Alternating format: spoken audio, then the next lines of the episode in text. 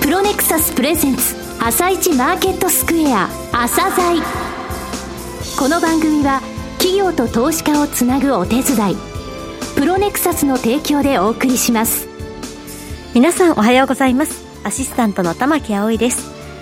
それではスプリングキャピタル代表チーフアナリストの井上哲夫さんと番組を進めてまいります。井上さんよろしくお願いいたします。よろしくお願いしますさて今日も楽しみな企業をゲストにお招きしております。今日ご紹介する企業は証券コード4168ヤプリです。はい、えー、ヤプリさんですね、はい、えー、昨年12月に上場されたんですが、昨年12月はね、面白い企業さんがたくさん、えー、上場されて、えー、この朝材でもご紹介してますが、はい、えー、こちらにつきましてはね、えー、いわゆるノーコードプラットフォーム、あの、プロ、プログラミングしなくても、はい、えー、ちゃんと、えー、プラットフォームとしてね、スマホ向けのアプリケーションを作れる珍しいプラットフォームを提供している会社さんなんですよ。はい、とにかく技術力が高い、えー、じっくりその部分をお聞きください。はい。それでは、朝鮮今日の一社です。朝鮮今日の一社。本日は証券コード4168東証マザーズに上場されているヤプリさんをご紹介いたします。お話しいただきますのは株式会社ヤプリ取締役 CFO の角田光一さんです。本日はよろしくお願いします。よろしくお願いいたします。え上場昨年2020年の12月でした。えー、モバイルテクノロジーで世の中をもっと便利に、もっと楽しく、という経営理念を掲げられていますが、えー、まずは簡単にですね、事業の内容をご紹介ください。我々、いわゆるノーコードというところで、はい、エンジニアさんによる開発を不要とする形式で、クオリティの高いネイティブアプリと呼ばれるものを、はい、まあ、モバイルのアプリケーションですね。こちらを Android と iOS という両方の OS 向けに開発、運用できるという、そういうアプリシステムというものを開発、販売しているというような事業内容になります。これあの、プログラミングが不要ということですよね。はい。それであの、どうしてもやっぱりその、そこでつまずいてしまうわけなんですが、どんどんどんどん作っていけるような、そういった形だって考えていいんですか？そうですね。あの、基本的には、うん、あの、ウェブサイト上でドラッグドロップで作れるというようなものになっております。はいうん、これあの、ノーコードプラットフォームですね。この歴史は意外と長いというふうにお聞きしたんですが。多分、えー、2000年前後ぐらいから、はい、あの、もう出だしているものがあると思いますね。はい、まあ、早めのものは、どちらかというと、このモバイルアプリというよりは、うん、ウェブサイトを構築するものっていうのが、まあ、かなり初期からありまして、今ではかなり大きな規模で、はい、展開されているようなサービスがあったりしますね。うん、その中でもですね、我々は、はい、特にこのスマホのモバイルアプリっていうところをノーコードで開発できるっていうところなので、新しい領域に挑戦しているようなサービス、会社になっております。うん、これ、あの、スマートフォンアプリを開発するプラットフォームの会社って世界でも珍しいってお聞きしたんですが。個人向けであったりとか、はい、小規模のビジネスをターゲットにしているサービスっていうのが、はい、まあ、今まではほとんどだったんですね。うん、なので、こう、機能の数とか、充実しているその拡張性とか、はい、まあ、あとはデザインのフレキシビリティとかですね、うん、まあ、そういったとこ含めて、えー、なかなか、こう、大きな会社さんとか、ブランドさんに使っていただけるようなものっていうのは、あ今まで出てこなかったのかなというふうには思っています。うん、はい。あの、通常のプログラミングって言いますとね、これあの、スクラッチ開発と言われる、そういう開発があるじゃないですか。はい。これはやっぱりあの、いろいろとそのお金もかかるそういうふうに考えた方がいいんですか？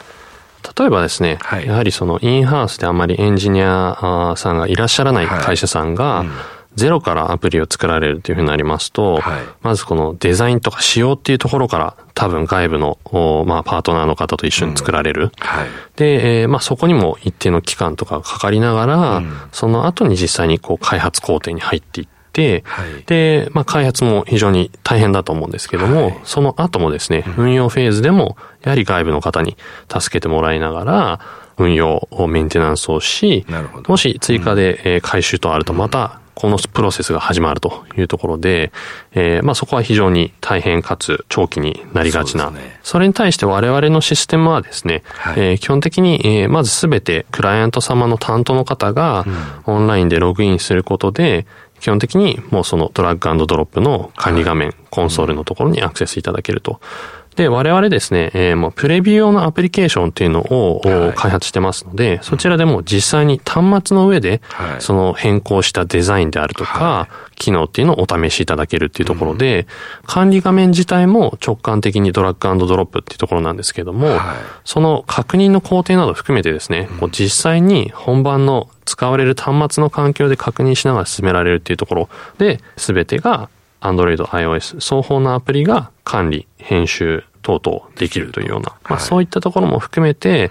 エンジニアリングの知識もなくても、まあ、非常にあの簡単にできるっていうようなものにはなっております。今あのドラッグドロップと言われました。えこの直感的な操作でいろいろと組み込めると。具体的なですね、組み込める機能、こちらについてもお話しください。まあ、例えばその店舗内で使えるような機能、で、えー、クーポンを発行するとか、ポイントカードとか、メンバーシップカードとか、まあそういったものもやはりアプリに入れて使われるケースが多いですし、同時にやはりこう EC を展開されたいっていうところで言うと、はい、我々 EC の API 備えてますので、えー、既存の EC をもとに、えー、アプリ上でも素晴らしい体験の非常にネイティブアプリらしい挙動をするような EC というのが展開できるようになっております。はいで、その他にもですね、QR コードを読み込む QR コードリーダーであるとか、はい、認証機能とかですね、うん、まあそういったものも社内利用で活用されだしたりしていますと。はい、で、あとはやはりアプリケーションというところでですね、うん、あの push notification っていうプッシュ通知っていうのは非常に強力な通知なので、はいうん、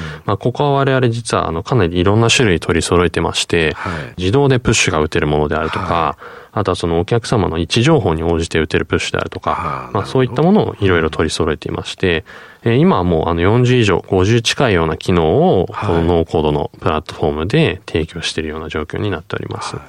い、えー、御社上場されてはまだですね、えー、日が浅い。ただこの開発期間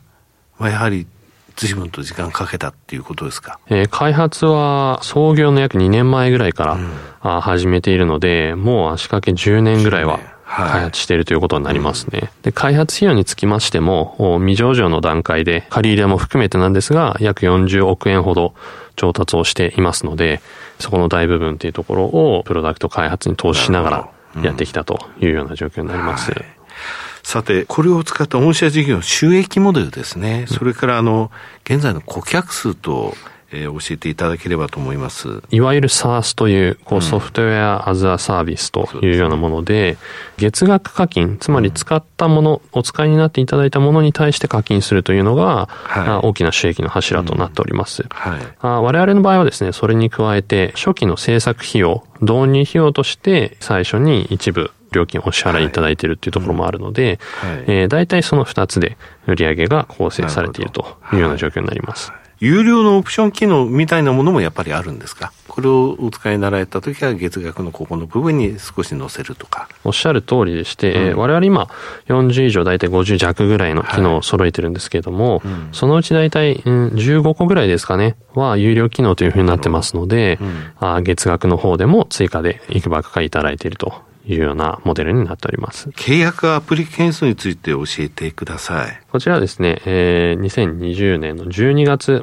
末時点でいうと、はい、大体550アプリ超というふうになっております。はいうんで、そちらを元にした、あの、累計のダウンロード数っていうところで言うと、はい、7300万ダウンロードというふうになってますので、はい、アプリの数としてもなんですけれども、うん、ダウンロードとしても着実に伸びて、えー、かなり多くの利用者様にお使いいただいているような状況になっております。で、我々の一つの特徴というか強みというところで言うとですね、はい、やはりこの解約率が非常に低いご利用いただいているお客様に非常に満足いただいているのかなというところが、あの、あるかと思っております。はい、基本的には月次で1%未満というところを、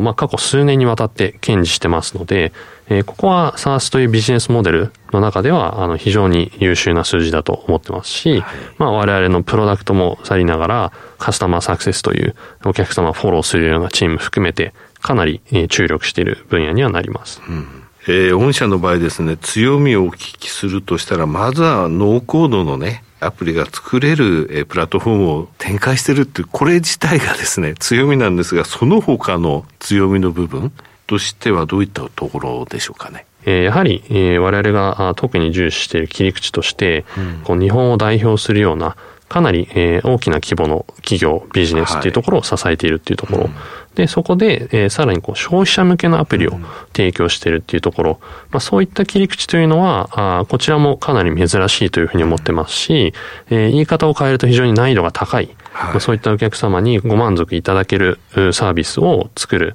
プロダクトを提供するっていうところで、えー、非常に高度なところをやっているのかなと思ってますので、うん。えそこも大きな強みだというふうには思っております。すね、あとやはり管理画面になるんですけれども、はい、こちらのその操作性、あとはその揃えてる機能ですね、はい、実際に支配している共同とかっていうところがすごくリッチであると思ってますと。なのでもう少し具体的に言うと、まず何をもってもそのノーコードでアプリを構築できるっていう機能を備えてるんですが、はい、そのまま継続して運用できる。つまり編集などもできるんですが、はい、同時にその先ほどのクーポンを発行したり、うん。 notification プッシュ通知を発行したり、その設定をしたり、うん、で、さらに簡単ではあるんですけど、分析をできたりとか、うん、まあそういったあ、それぞれ独立してサービスになるようなものが、もうすべて一つのところにまとまっている。まあこれがあることによって、なかなか今までのツールでは提供できてなかったような利便性とか、操作性っていうのが提供できるようになっているというところですね。我々の非常に大きな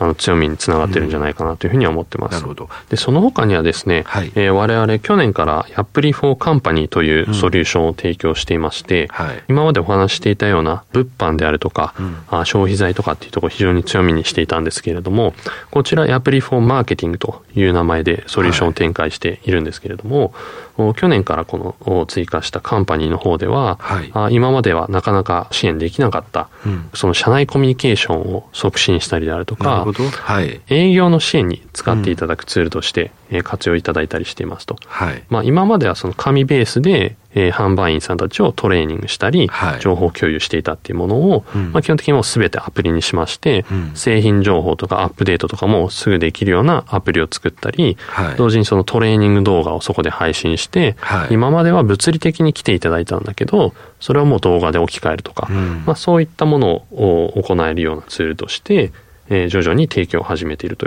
いうような状況です。なるほど。現在の事業環境ですね。それから戦略みたいなものとしてはどういったことをお考えでしょうか？まず大前提として日本はよくこうエンジニアの数が少ないというふうに言われるんですが、ね。うん、まあ、実際にそういったエンジニアの方々がですね、勤める先というのが、はい、まあ、例えば日本と欧米を比べますと、日本の場合は大多数、過半数が、まあそういった外部のインテグレーターさんとかベンダーさんに行かれる。はい、それに対して、えー、過半数が米国とかヨーロッパでは、インハウスの実際にサービスを提供されている会社のインハウスでエンジニアとして働かれるという傾向があると言われてますと。まあ、市場環境としては、やはり、えー、そういったあバックグラウンドありますので、我々のような SARS サービス、あるいはノーコードのサービスっていうところがあ活躍できる余地はあの非常に広大にあるというふうには感じています。このような環境の中ですね、はい、我々としては引き続き開発を担っているような市場の一部であるとか、従来のマーケティングですね、えー、紙で、えー、やられているマーケティング、はい、E メールでやられているマーケティングなどまだまだたくさんありますので、うん、えー、そういったところを一部置き換えていくような、そういった広がりを見せていければなというふうには思っております。最後になりましたが、リスナーに向けて一言お願いします。改めて、えー、やはり日本における市場機会というのは非常に大きいものだというふうに考えてますし、はい、その中で我々、えー、比較的明確な価値っていうのを提供できているのではないかなと思ってますので、なかなか他にないサービスというところで、少し、えー、理解いただくのに時間がかかる場合もあるんですが、中長期的には間違いなく価値発揮できるんじゃないかというふうに思ってますので、ぜひぜひ引き続きよろしくお願いしますというところと、あと最後にですね、我々あの事業成長のために採用なども頑張ってますので、えー、もしご興味ある方などいらっしゃればお気軽にご連絡くださいませ。角田さん、本日はどうもありがとうございました。ありがとうございました。今日の一社、ヤプリをご紹介しました。さらに井上さんにお話しいただきます。はい、えー、通常のね、えー、ネイティブアプリを作るのにスクラッチ開発っていうのを、えー、通常の会社はするわけなんですが、はい、この会社はノーコード、つまりプログラミングが不要な状態でスマホ向けのアプリ、のプラットフォームを提供してると。で、これね、あの、うちはアンドロイドだけしか対応できませんよってことにはならないわけでね、当然物売るときに。ありがたいです、ね、だからアンドロイド、iOS 両方ともそれでできるということですよね。うん、やっぱり技術力がすごいんですよ。世界でも珍しい会社なんですね、スマホ向け。そ、ね、れであの、えー、ノーコードのプラットフォーム提供の会社は世界初の上場なんですよ。はい、で、SARS 市場でこの会社が今ターゲットとしている市場って3.8兆円ぐらいあるぞって自分たちで考えてるんですね。えー、技術力高いじゃないですか。はい、ですので、1年後、2年後、3年後って、えー、もっともっと事業領域とかやってることがね、拡大していく可能性が非常に高いと思ってます。えー、はい。はい。今日の一社はヤプリをご紹介しました。それでは一旦お知らせです。企業ディスクロージャー IR 実務支援の専門会社プロネクサス上場企業のおよそ6割2200社をクライアントに持つ。これはアジア証券印刷の時代から信頼と実績を積み重ねてきたからこそ。さらにプロネクサスが目指すのは企業と投資家をつなぎ日本の株式市場を活性化させることです。プロネクサス私たちは個人投資家の皆さんを応援します。井上哲夫今日のストラテジー。それでは井上さん、後半の解説もよろしくお願いいたします。はい、えー、今年に入ってね、1月の26日ぐらいからロビン・フッターズって言葉が出て、はい、そして先週もお話ししました金利がね、2月の25日ぐらいから注目テーマになってきて、アメリカの金利上がってきて、株がちょっとね、動揺する、えー、特にハイテク株が売られてきたりしたわけなんですが、はい、えー、昨日はテスラが20%も上昇して、えー、買い戻されたということ、これはね、さっきロビン・フッターズ1月26日って言いました、その前の日、1月25日が高値取ってるんですよ、はい、900ドル超えたところから、えー、一昨日の時点で37%下落してたと、それの買い戻しが入ってるってことなんですよね。はい、このあのハイテク株の買い戻しっていうのは、これからのやっぱりテーマになってくると思います。はい、他の内需株のね、えー、強さラッスル2000なんかで、その相場の広がり、裾野の広がりってことをね、えー、この番組でも申し上げましたけれども、はい、ここから当面はね、えー、ハイテク株が下げ止まるところ、こういう買い戻しが出てくるっていうことがね、えー、どうかっていうのが、ちゃんとマーケットに見なきゃいけない。そのためには、えー、体温計はテスラですってことですけどもね。ただね、日本株についても、えー、欧州がやっぱり4月には買ってくれると思っておりますので、はい、まあ、3月はね、なかなかその、えー、耐えなきゃいけないですけども、今日の米国10年債の入札、はい、明日の30年債注目した上で、その後の買い戻しを待つと。いうことです。はい。井上さんありがとうございました。さて番組からプレゼントのお知らせです。先週3月1日から3日までの3日間を朝鮮スペシャルウィークと題しお送りしました。この朝鮮ウィークのアーカイブを聞いてアンケートにお答えいただいた方の中から抽選でクオカード1000円分などが当たるプレゼントを実施しています。プレゼントをご希望の方は番組ウェブサイトの応募フォームからご応募ください。